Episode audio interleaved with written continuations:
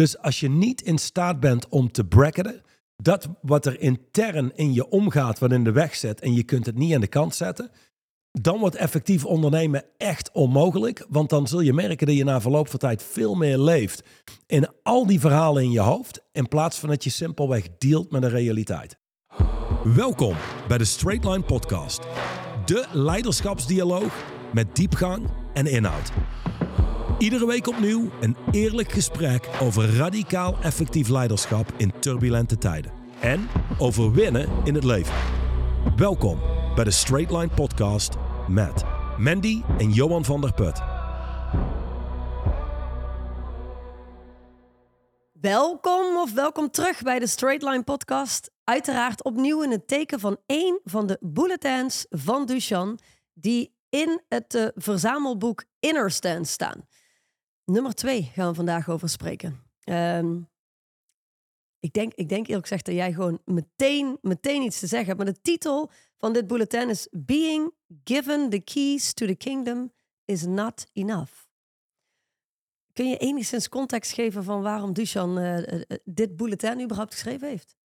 In de kern is dit geschreven, ik denk voor, met name voor tweede generatie, derde, vierde generatie ondernemers die krijgen, als je niet oplet, krijgen een organisatie in een schoot geworpen. Maar iets krijgen wil nog niet zeggen dat je het ook succesvol runt. Dus in uh, Saudi-Arabië hebben ze de volgende uitspraak. Mijn vader reed op een kameel. Ik rijd in een Land Rover. Mijn kinderen zullen in een Land Rover rijden. Maar hun kinderen rijden weer op een kameel. In andere woorden, de inner stance die nodig is om iets te starten en succesvol te maken, die geef je niet zomaar door aan de tweede generatie. En al helemaal niet dus de dingen gratis te geven of de lat naar beneden bij te stellen of iets makkelijk te maken. Omdat je kunt iemand de sleutels geven tot het koninkrijk. Die kan de deur openen, maar je moet er nog steeds doorheen. En je zult moeten dealen met wat er aan de andere kant van de deur is. Hoe krachtiger iemand is, hoe meer werk die van tevoren gedaan heeft, de bereidheid om te doen wat noodzakelijk is, hoe meer ze aan de andere kant van de deur succes zullen creëren. Hoe makkelijker je leven is geweest en je loopt dan de deur door, ja, dan denk ik dat je verbaasd bent over wat er op je afkomt. Dus het is in de kern geschreven met als uitgangspunt tweede, derde en vierde generatie ondernemers. Tegelijkertijd, als ik kijk naar de maatschappij van vandaag, voor iedereen die eerste generatie is, moeite waard om te blijven luisteren, want waarschijnlijk is het ook op jou van toepassing. Ja, daar, daar hadden wij het natuurlijk over. Hè. Dit, dit bulletin is inderdaad door Duchan in de context van tweede, derde, vierde generatie geschreven. Um, echter, de eerste zin is hier: Being given the keys to the kingdom is not enough. You have to walk through the door and deal with what's on the other side. Um, wij zeiden natuurlijk al tegen elkaar: ja, dat kun je ook zien vanuit um, alle kennis die mensen tegenwoordig tot hun beschikking hebben. Mensen zien uh, kennis en, en uh, wijsheid die ze overal opdoen als de keys to the kingdom. Maar als jij uh, de sleutels in de deur stopt en je draait hem open, maar je stapt er niet doorheen, oftewel je gaat die kennis niet toepassen in de realiteit, dan heb je nog steeds een dikke niks. Dus je kunt het op die manier in een breder perspectief plaatsen. Toch? Ja. ja. En zeker als je kijkt naar de huidige generatie. Je hebt de president van de UFC, of was voorheen de president van de UFC, is tegenwoordig de CEO, Dana White. Er gaat zo'n virale clip rond met If you're somewhat of a savage nowadays. You will run everybody over. Die clip gaat viraal omdat in de kern heeft hij gelijk. Mensen zijn een heel stuk softer, terughoudender geworden dan voorheen. Dus als jij ook maar enigszins iemand bent met kracht, snelheid en die bereid is om te doen wat de meeste mensen niet bereid zijn om te doen, dan gaat het niet heel moeilijk zijn om succes te creëren ten opzichte van de mensen die je concurrent zijn. Ja, precies. Ik denk zelfs als je op dit moment iemand bent met nog niet zoveel kracht, maar wel een paar, een paar ballen en lef, uh, dan, dan kom je al een heel eind. Want de meeste mensen lopen tegenwoordig heel terughoudend door het leven. Toch? Dat is in de basis wat hij mhm. daarmee bedoelt. Oké, okay, ehm, wat hier namelijk is maar een kort bulletin, dus in principe kunnen we hem helemaal doornemen. Uh, de, de, volgende zin is: You have to drive the damn car and keep it on the road. Nou, dat is natuurlijk logisch. If you get the keys to a car, you have to nou drive it and keep it on the road. Hoeveel ongelukken zijn er wel niet gebeurd met Tesla's en met de nieuwe Porsche Taycans met enorm veel pk's? Mensen zijn helemaal niet gewend om daarmee om te gaan. Dus daar zijn een hoop ongelukken gebeurd. Doordat mensen gewoon niet anticiperen op wat ze zeg maar in hun handen hebben. Hetzelfde geldt met het runnen van een bedrijf. De meeste mensen hebben vaak geen idee wat het inhoudt om een bedrijf te runnen, waar je mee te maken hebt.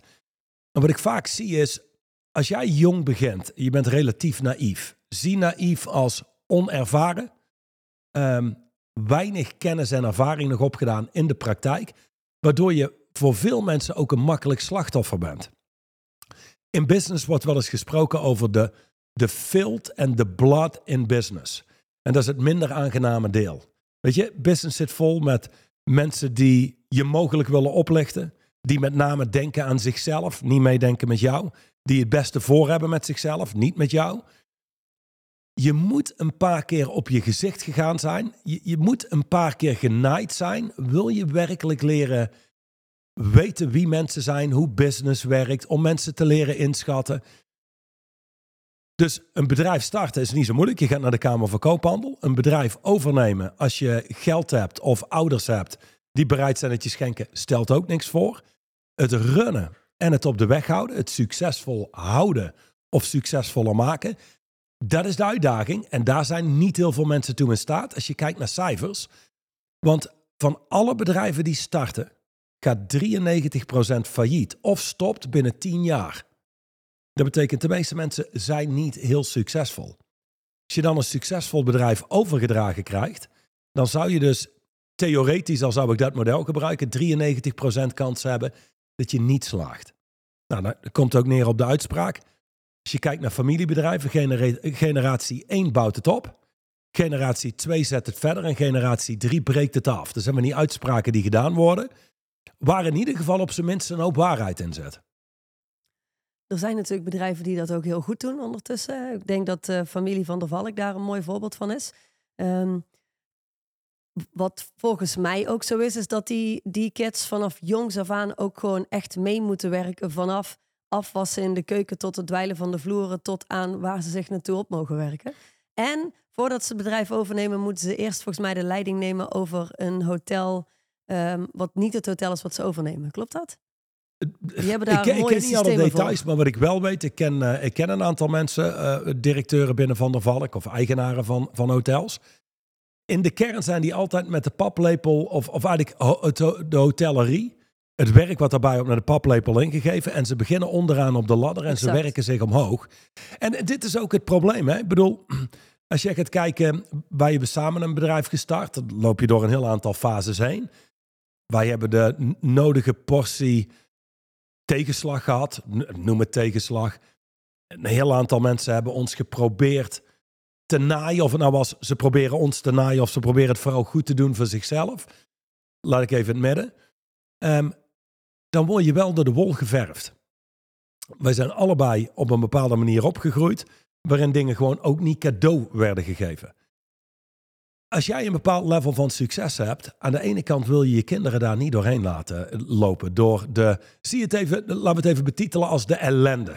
Weet je wel, dat wat uiteindelijk kracht genereert. Dat wat, wat uiteindelijk zorgt dat je door de wol geverfd wordt. Nadeel daarvan is van die opvoeding met een zachte hand, is dat als je vervolgens een bedrijf gaat runnen, je geen idee hebt wat er op je af gaat komen, je naïef aankijkt tegen mensen. Weet je, dat je nog echt denkt, ja, ieder mens is van nature goed. Nou, zit lang genoeg in business en je komt erachter. Je hebt een hele hoop goede mensen. En je hebt ook mensen, well, they're pure evil. Ik denk dat ieder mens van nature goed is en ieder mens van nature slecht is. Mm -hmm. Maar de we, we is, both sides. Dat is waar. Maar om in deze conversatie te blijven is het, daar ga je tegenaan lopen. Ja. En als jij opgegroeid bent in een hele warme, naïeve omgeving, waarbij de meeste problemen getackeld worden voor je, en dan kom je in de realiteit terecht en ga je ondernemen, dan ben je simpelweg gewoon niet voorbereid. Maar het is wel leuk wat je nu zegt, want dat heeft natuurlijk. Uh, dat is op veel breder publiek van toepassing dan alleen maar de succesvolle familiebedrijven. Want laten we heel eerlijk wezen, heel veel kinderen krijgen tegenwoordig alles maar voor ze gedaan. Heel veel kinderen hoeven tegenwoordig niet ja, zelf te werken voor zaken. Hè? Uh, wellicht ook omdat ouders veel werken en vanuit daar uh, met een bepaald schuldgevoel van alles af proberen te kopen. Ik heb geen idee wat het is, maar uh, uh, ja, nou, dat, ik, denk, ik denk dat dat een uitdaging is. Ik denk dat iedere generatie zou zeggen: God, de generatie voor ons was krachtiger. Of de generatie na ons is zwakker. Alleen als je, als je mijn persoonlijke mening vraagt, denk ik dat het meer dan ooit van toepassing is. Vandaag de dag. Ja. Niet voor niks dat we meer mentale problemen hebben, niet functionerende mensen. Heeft te maken met het comfort waarmee we opgroeien. Dus je kunt het zo zien, het staat in het boek Straight Line Leadership. Hoe harder je bent voor jezelf, hoe makkelijker het leven wordt. Hoe softer je bent voor jezelf, hoe zwaarder het leven wordt. Nou, en dat is ook de reden waarom Dana White zegt: If you're even close to being a savage, you will run these kids over. En dan ga je kijken naar waar mensen vandaag de dag zeer succesvol mee zijn. Is ook voor een heel deel. En ik weet nog, ik werd daar tien jaar geleden voor het eerst mee geconfronteerd. Met de eerste internetondernemers. Er zit een heel groot verschil bijvoorbeeld tussen iemand die een bouwbedrijf runt. Laat zeggen 300 miljoen omzet in een bouwbedrijf. Dan iemand die 300 miljoen omzet met een IT-bedrijf. Namelijk, een IT-bedrijf speelt veel af achter computers, achter schermen. De mensen waarmee je werkt zijn programmeurs of ehm, medewerkers. In een bouwbedrijf, ja, om deals te kunnen sluiten, om te dealen met de mensen waar je daarmee te maken hebt, heb je veel meer kracht nodig. Dit zijn geen computernerds. Dit zijn mensen die vaak al gewend zijn om in zware onderhandelingen te zetten. Die al gewend zijn te dealen met andere mensen. Het is een totaal ander type ondernemer. Een bouwondernemer versus een IT-ondernemer. Voor het ene zul je over het algemeen een stuk meer kracht moeten hebben dan iets anders.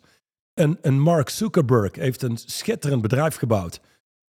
Wel toxisch als je het vraagt aan mij, maar qua omvang van het bedrijf schitterend. Zo'n type persoonlijkheid zie ik dat niet heel snel doen in een andere branche. Nou, het zou zelfs kunnen als je een type persoonlijkheid hebt, de doorgewinterde bouwondernemer die een bedrijf als Facebook had gebouwd, dan had Facebook wellicht een grotere positieve impact gehad op de wereld. Zou ook nog had gekund. Had Want het probleem zeg maar, de, gemiddelde nooit- bouwondernemer zal waarschijnlijk niet in staat zijn een IT-bedrijf te runnen. Maar ik bedoel iemand die zichzelf krachtig genoeg gebouwd had. Eh, voordat zoiets gebeurde. Ik bedoel, Mark Zuckerberg was natuurlijk ook extreem jong. Ja. een beetje, beetje het, eh, het standaard Hollywood verhaal zou ik bijna willen zeggen. Een, een, een jong kind nog wat een of andere bekendheid vergaart en gewoon niet weet hoe die daarmee om moet gaan. Ja, dan, dan eindig je vaak als een hele zwakke volwassene. Eh, Oké, terug naar being given the keys to the kingdom is not enough. Er staan hier vier zinnen, bullet points zou ik willen zeggen, ehm, die volgen op deze zin. In other words, you still have to live your life in a workable way. Als eerste schrijft Duchan, you have to bracket. Enlighten us, eh, meneer Van der Put. Nou, als jij een ondernemer bent, je hebt gewoon een hoop gaande. Hm. Zo sprak ik gisteren nog een ondernemer. Die hadden een, eh, een, een nieuwe overname, overname gedaan in Frankrijk. Moest voor 200 man eh, een, een speech geven in het Frans. En die heeft daar wat moeite mee.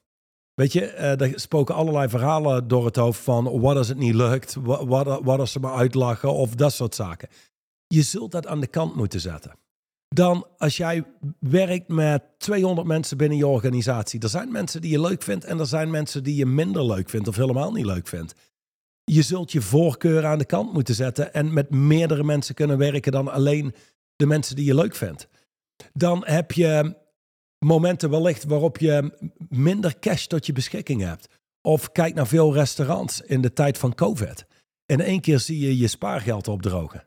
En in één keer kom je krap bij kast te zetten. Kun je dat aan de kant zetten en vo- volledig blijven spelen om te winnen? Dus als je niet in staat bent om te bracketen, dat wat er intern in je omgaat, wat in de weg zit en je kunt het niet aan de kant zetten, dan wordt effectief ondernemen echt onmogelijk. Want dan zul je merken dat je na verloop van tijd veel meer leeft in al die verhalen in je hoofd, in plaats van dat je simpelweg dealt met de realiteit.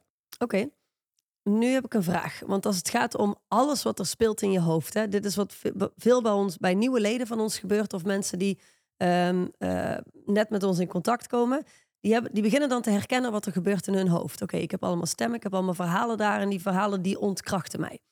Vervolgens gaan ze ehm, eigenlijk hun best doen, of om al die verhalen om te buigen hè, naar iets wat wel werkbaar is, of ze, ze doen heel hard hun best om die verhalen soort van te negeren. Te doen alsof het er niet is. Maar dat is niet wat jij bedoelt met just bracket. Nee, nee. En, ehm, om terug te komen op die ondernemer die die speech moest doen in het Frans. Ja. Die komt met allerlei zaken terug bij mij. Zei ik in het Engels. Well, just look at it. You're just scaring yourself. You're not in front of a group. You're not delivering the speech. You're just scaring yourself. Je kunt alleen jezelf bang maken als je überhaupt gelooft wat je zelf denkt. En de meeste mensen identificeren zich met wat er intern afspeelt. Ook al zeggen ze van niets, ze doen het wel. En dat zie je terug in het willen onderdrukken. Het doen alsof het er niet is wat er intern afspeelt. Wat alleen maar zorgt dat je er meer van krijgt. Precies. Dat wat je weerstand tegen biedt, blijft terugkomen. Ja. Dat wat je ergens serieus neemt, blijft terugkomen. Dus wat mensen niet beseffen is dat wat er intern in je afspeelt, is wat er intern in je afspeelt. Het betekent niks. Het is niet waar. Je kunt het gewoon negeren. Je, en dat betekent, je staat ermee in contact. Het hoeft niet te verdwijnen. Je hoeft het ook niet om te buigen. Dat is helemaal ineffectief. Ehm, veel mensen die allerlei NLP-opleidingen volgen, doen aan positief denken, zijn eigenlijk met name bezig met de negatieve verhalen ombuigen naar positieve verhalen. Terwijl. Wat behoorlijk ver staat van wat NLP ooit was. Ja, ja dat is misschien vandaag de dag geworden. Ja. In de kern is het allemaal overbodig. Je hebt dat wat zich afspeelt in je hoofd. Fine, dat is wat het is. Je kunt dat prima negeren, wat niet betekent onderdrukken. Nee. Wat ook niet betekent willen dat het er niet is. Het betekent al helemaal niet dat je serieus hoeft te nemen wat er afspeelt. Het betekent gewoon, je plaatst het aan de kant. Je laat het met rust. En na verloop van tijd laat het jou met rust. Ja. En als jij gaat kijken, ik, ik gaf vanmorgen nog het voorbeeld aan iemand. Hoe dit werkt is dit. Oké, je krijgt de sleutels van het koninkrijk. Je opent de deur en jij stapt binnen. En je zult moeten dealen met wat er achter die deur zit. Hoe mensen zichzelf bouwen tegenwoordig. En zolang als mensen mens zijn. Laat zeggen, wij hebben iemand en die wil graag daten. Die wil een, een leuke date met een vrouw meest directe manier om daarmee te dealen is: oké, heb je een leuke vrouw voor ogen? Oké, laten we er bellen. En vervolgens bel je. En weet je, je vraagt of ze interesse heeft om een keer iets te gaan eten met je. Punt. En dan krijg je feedback op. En, en daar deal je, mee. Ja of nee? Precies. Wat de meeste mensen doen, als je dit vergelijkt met business, uh, zou het dit zijn. Oké, ja, dat is goed. Ja, ik ga Mandy bellen. Ja, dat ga ik doen. Maar eerlijk, ik wil eigenlijk nog een klein beetje gewicht afvallen, dat ik er net iets beter uitzie. En dan ben ik wat gewicht kwijt. Ja, die pakken zijn maatpakken, dus er zit gewoon niet meer zo goed. Nou heb ik een nieuw pak nodig, maar daarvoor zal ik eerst geld moeten genereren. Dus het is gewoon nooit nu waarop we actie ondernemen. We plaatsen al die extra stappen in ons. Al die extra stappen kosten tijd, kosten geld, kosten energie. En mensen in business die het meest direct of recht op hun doel afgaan, zijn degene die winnen. Maar daar heb je ook het meeste kracht voor nodig. Dus... Je zou kunnen zeggen dat die persoon die, die niet de telefoon pakt en belt en iemand uitnodigt op een date, zit daar dan met zijn keys to the kingdom te wachten tot zijn leven begint. Ja, ja. Ik denk dat dat een heel makkelijk vergelijk is met ondernemers. Ik, ik sprak van de week iemand.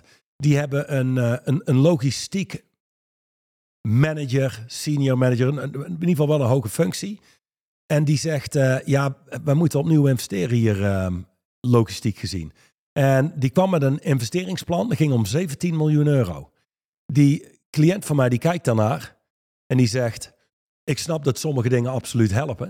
Maar als ik nu vandaag de dag ga kijken, dan is het magazijn een behoorlijke puinzooi. Hm. Dus als die daadwerkelijk leiding zou nemen, zou de puinzooi al verdwenen zijn. Alles zou veel soepeler verlopen. Er zouden minder fouten gemaakt worden. Dus het antwoord is, die 17 miljoen gaan we niet investeren. En die persoon die gaat eruit. Hm. Die werkt er nu een jaar en dit was voor ons de druppel. Maar daaraan zie je ook hoe bureaucratischer bedrijven zijn. Bureaucratie ontstaat überhaupt door een gebrek aan kracht. Want als namelijk mensen krachtig zijn en ze weten waar ze voor gaan, dan zie je heel duidelijk de rechte lijn. In andere woorden, de acties die je moet ondernemen om te komen van A naar B. Hoe zwakker je bent, hoe meer stappen je ziet dat je allemaal moet ondernemen voordat je kunt gaan doen wat nodig is. Ja. Daar zit het grote verschil. Ja, precies. Hoe meer je aan de buitenkant allerlei dingen gaat fixen, terwijl in de kern wat er nodig was, was leiderschap op de vloer van het magazijn. Ja. ja. Ik zie dat ook vaker. Uh, wij hebben natuurlijk in ons bedrijf ook wel eens mensen gehad die ons benaderde met... hey, we hebben, we hebben dit systeem nodig, we hebben dat nodig. En wat ik dan altijd, wat ik altijd vraag is... oké, de systemen die er momenteel zijn, zijn die volledig in gebruik? Want bijna nooit is dat het geval. Bijna nooit wordt iets volledig gebruikt. En bij mij is dat altijd de voorwaarde. Als je iets volledig in gebruik hebt genomen en dan kom je erachter, dit werkt niet goed, dat werkt niet goed en dit zou voor onze organisatie anders moeten, fine. Dan ben ik de eerste die zegt, weet je, ik trek mijn eh, creditcard en we gaan eh, voor een nieuw systeem. Maar wel eerst daadwerkelijk geïmplementeerd hebben. Ja. Daadwerkelijk alles op alles gezet hebben om het werkbaar te maken. Nou ja, al die extra processen die ingericht moeten worden, al die extra dingen die aangeschaft moeten worden, is als je niet oplet, vaak een compensatie voor een zwakke inner stand. Klopt. Klopt. Alright. Dus dat was één. You have to bracket. Dan hebben we nummer twee. You have to move forward, not sideways. Ja, dus... Um, Hetzelfde eigenlijk als het voorbeeld wat je net gaf, denk ik. Ja, dat is inderdaad sideways uh, bewegen. Voorwaarts is voorwaarts. Voorwaarts betekent meer resultaat. We, we zien meer resultaat terug. Dingen komen in beweging. Uh, het bedrijf groeit. Dat is voorwaarts. Sideways betekent we gaan gewoon meer toevoegen, wat in uh, vaak weinig tot niks bijdraagt. Ja. Um, vanmorgen had ik nog iemand die heeft een schitterend bedrijf. En die zegt, ja, wij gaan kijken naar een tweede inkomstenstroom die we daarnaast plaatsen. Die minimaal 500.000 euro per jaar moet opleveren. Nu, voor alle serie, serial entrepreneurs. We, zijn die namen tegenwoordig toch allemaal, weet je wel. Uh, uh, Richard Branson heeft een hoop bedrijven. En uh, nu denkt iedereen, ik ben ook een soort Richard Branson. Dus ik moet ook meerdere bedrijven hebben. Um, het antwoord na, naar hem, deze cliënt was, en die heeft toch een bedrijf wat zo'n 30 miljoen omzet. Met uh, wat winst erin. Ze zijn snel groeiend, dus investeren veel terug. Het antwoord is, wat als je al die tijd en energie die in het zijproject gaat, stopt in je huidige organisatie? Laten we niet zijwaarts gaan, laten we voorwaarts gaan. Ja. En één ding, ik heb een ondernemer uh, in ons mentorship lidmaatschap. Die kwam ooit binnen en die zei, weet je, ik ben typisch een ondernemer, ik moet steeds nieuwe dingen starten. Hm. Ik ben een echte starter.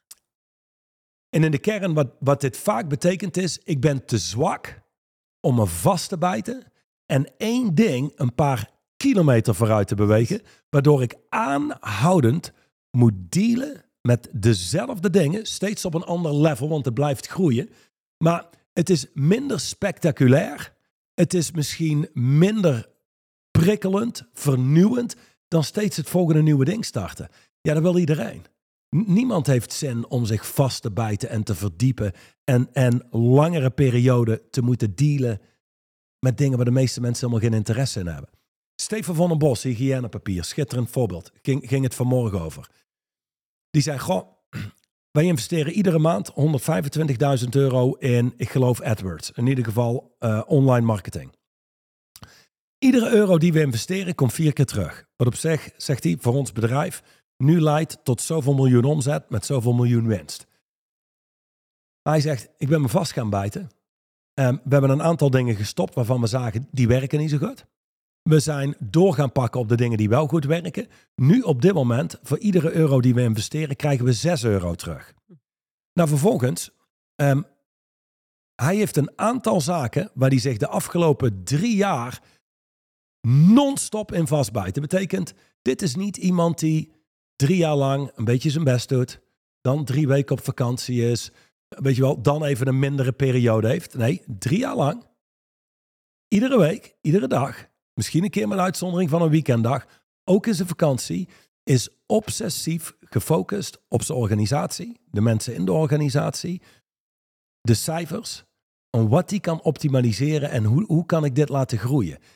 Um, dit is een van die mensen die um, inmiddels, ik denk bijna twintig keer groter is dan dat hij drie jaar geleden begon.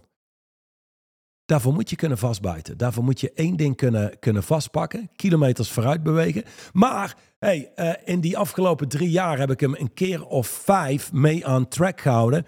In plaats van dat hij zijwaarts ging bewegen. Precies. Want dan was hij nooit zo ver gekomen. Ja, wat, wat logisch is, want dat gebeurt. Wat, wat voor mij altijd een, um, een belangrijk aanknopingspunt is, of een, een, hoe zeg je dat? Iets wat me heel veel helderheid geeft, is op het moment dat de organisatie ingewikkelder begint te worden.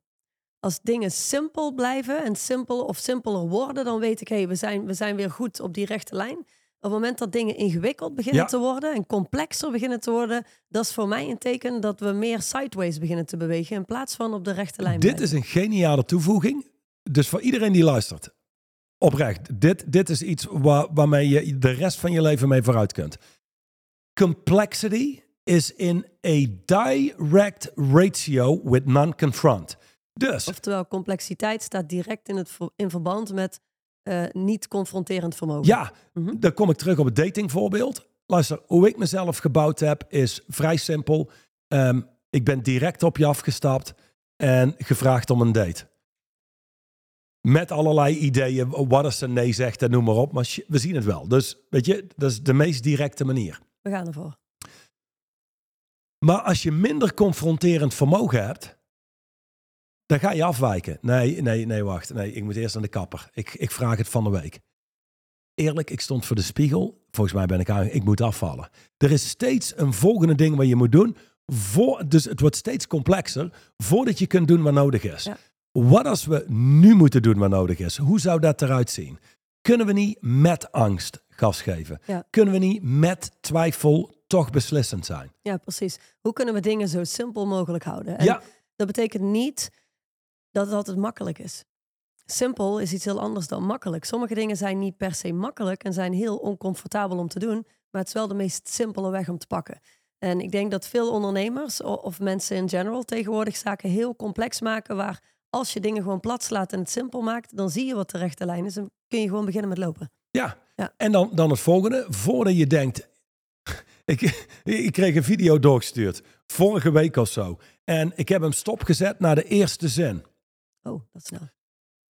To have more success in life, the first thing you need to do is become zelf, zelfverzekerd. Was het Engelse woord ook alweer? Oh ja, self-confident. Hoe makkelijk kan het zijn? Ja, so to, to create more success in life, you have to become more self-confident.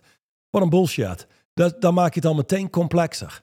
Om meer succes te boeken in je leven, zul je moeten zien welke actie leidt tot meer succes. Precies. Die heb je te ondernemen. En dat kun je doen met angst. Je kunt dat doen zonder angst. Je kunt dat doen met een heel orkest in je hoofd. Maar dit is het ding. Do the thing and you shall have the power. Wil zeggen, doe het gewoon en je hebt de kracht. Als jij moeite hebt met voor een groep mensen staan en je doet het en je bent klaar, zul je merken dat je net iets groter en krachtiger bent. En iedere keer als je wijkt voor, voor dat wat je te doen hebt en je kiest de Een easy road, ja, word je een klein beetje kleiner als mens. Je hebt gewoon geluisterd naar dat deel wat je kleiner maakt. Oké. Nou. Dat is een mooie, een mooie eh, brug naar het laatste wat ik over dit bulletin wil zeggen. Iets verder onderin staat de volgende zin. The reptile brain will still want to keep things the same. Bracket the reptile brain and do what's next. Ja, dus inmiddels zijn de meeste mensen wel bekend met een reptiele brein. Ik denk het niet. Ik denk dat er Het- zat het- mensen zijn die luisteren en er nog niet bekend mee zijn. Dus het vertel. oudste deel van je hersenen, Ja. wat je hartslag aanstuurt, je, je, je ademhaling aanstuurt, alle, alle functies ehm, of vitale functies zeg maar, in je leven of in je, in je lichaam.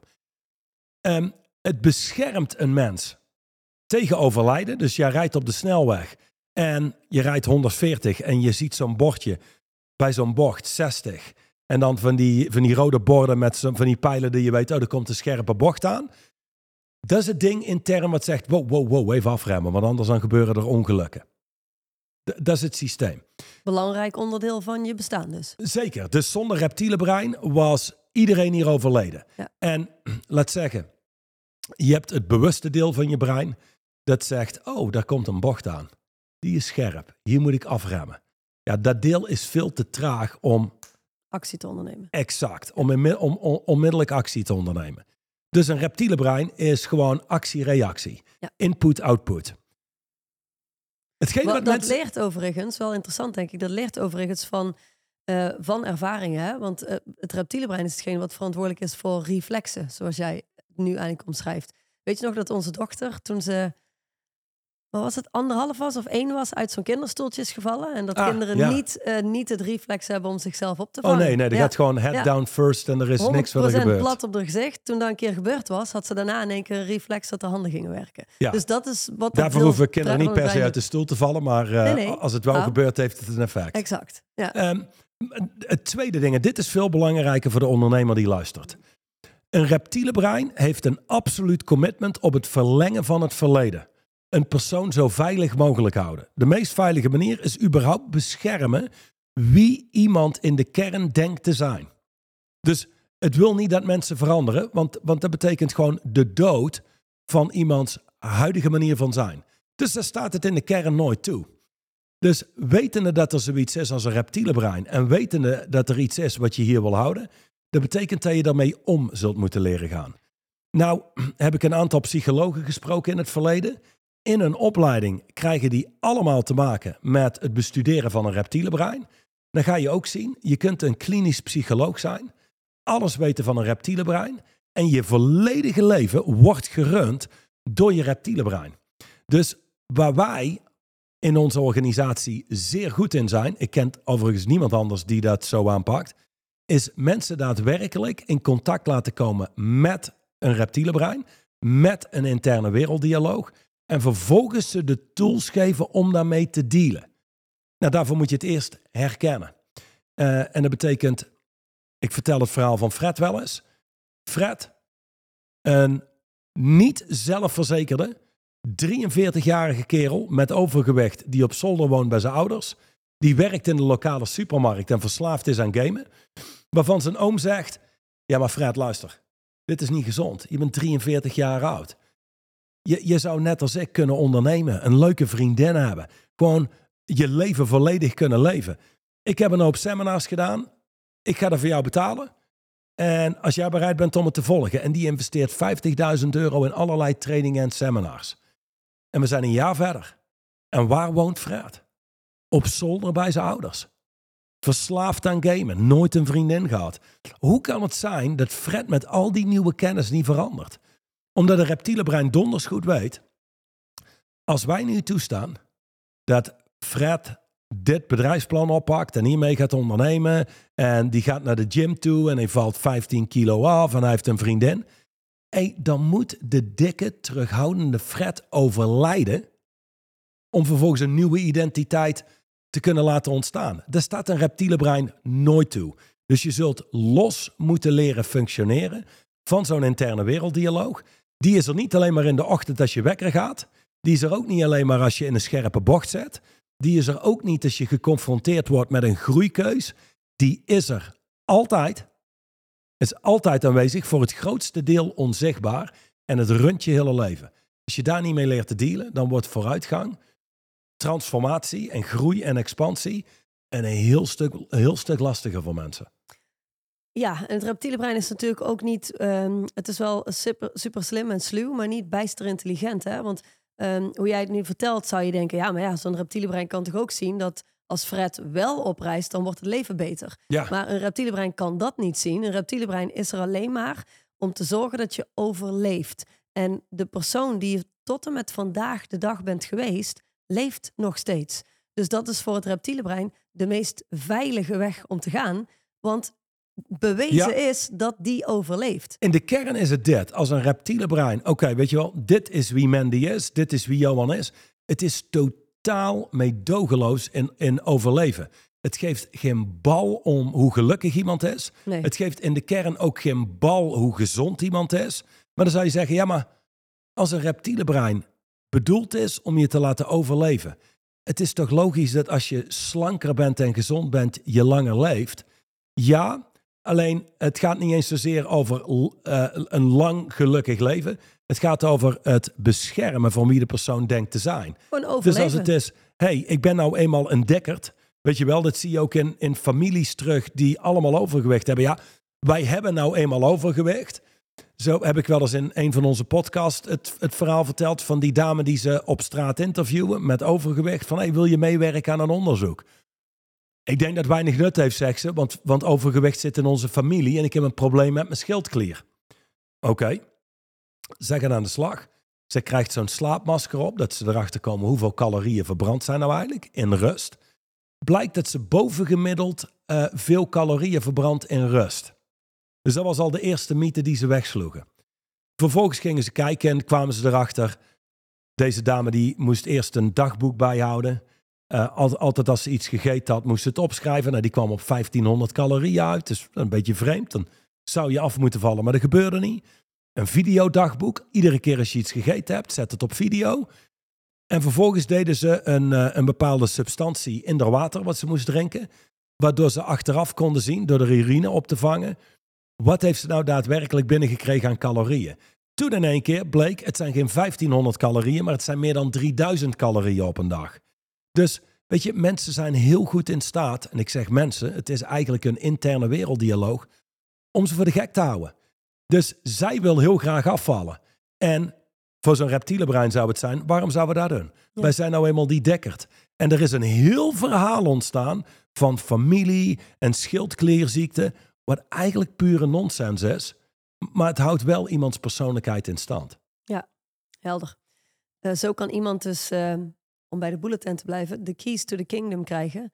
Maar de sleutels tot het koninkrijk krijgen, wat veel mensen hebben. Heel veel, weet je, we hebben Google tegenwoordig. Dus voor iedereen zijn de sleutels tot het koninkrijk tot hun beschikking. Iedereen kan alle kennis en en, en alle informatie die je nodig hebt, kun je opdoen. Die kun je zelf vinden. Vervolgens kun je trainen, vervolgens kun je skillsets opdoen. Het, het, letterlijk, de keys to the kingdom liggen er voor iedereen.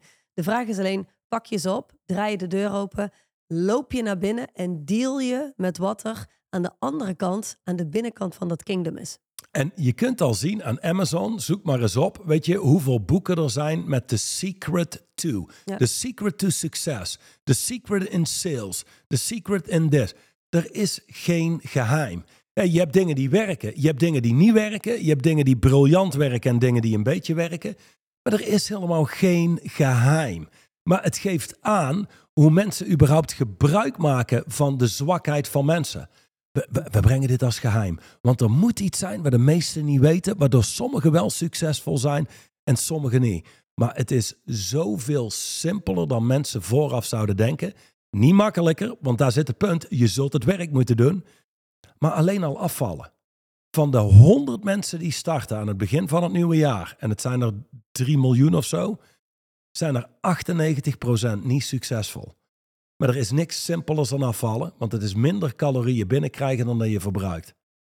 En iedere voedingsspecialist en deskundige die, die nu meeluistert zou denken, ja, maar zo makkelijk is het nou, niet. Nee, je kunt er nuances op toeleggen, dat is allemaal leuk en aardig, maar in de basis is het Komt het daarop neer. Ja. En laten we heel eerlijk zijn, al zou die 100 mensen zouden 50 miljoen euro krijgen aan het einde van het jaar als ze hun doel bereikt hebben. Ik gok dat het, dat het, het percentage van 98% wat faalt drastisch toeneemt in hoeveel er wel succes zouden hebben. Ik denk dat chef naar 98% had slaagt. zou goed kunnen. maar weet je hoe dat komt? Ze stoppen hun bullshit en ze starten te doen wat noodzakelijk is. Ze gaan eigenlijk weg uit al die mentale... Het is vooral een soort mentaal overgewicht wat we hebben.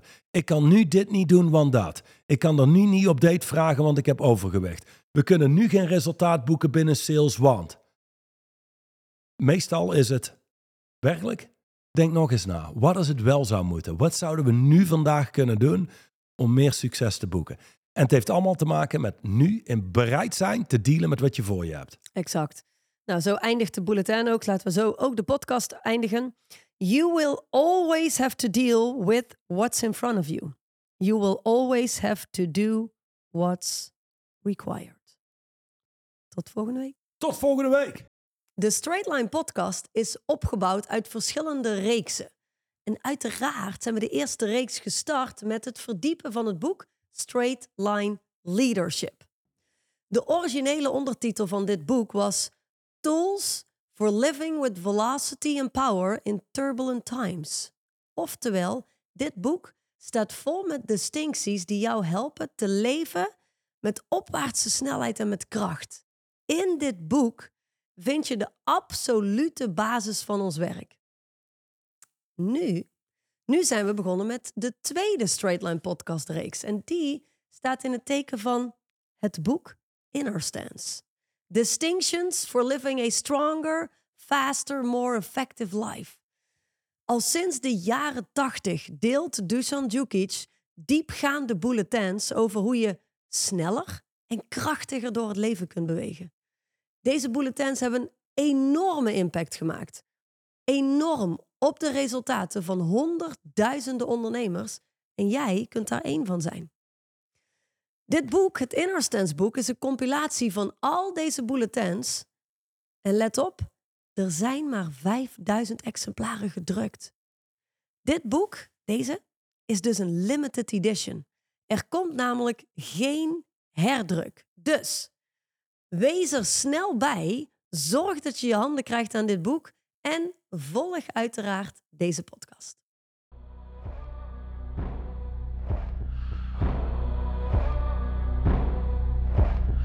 De overige podcast beluisteren of deze nog eens terugluisteren?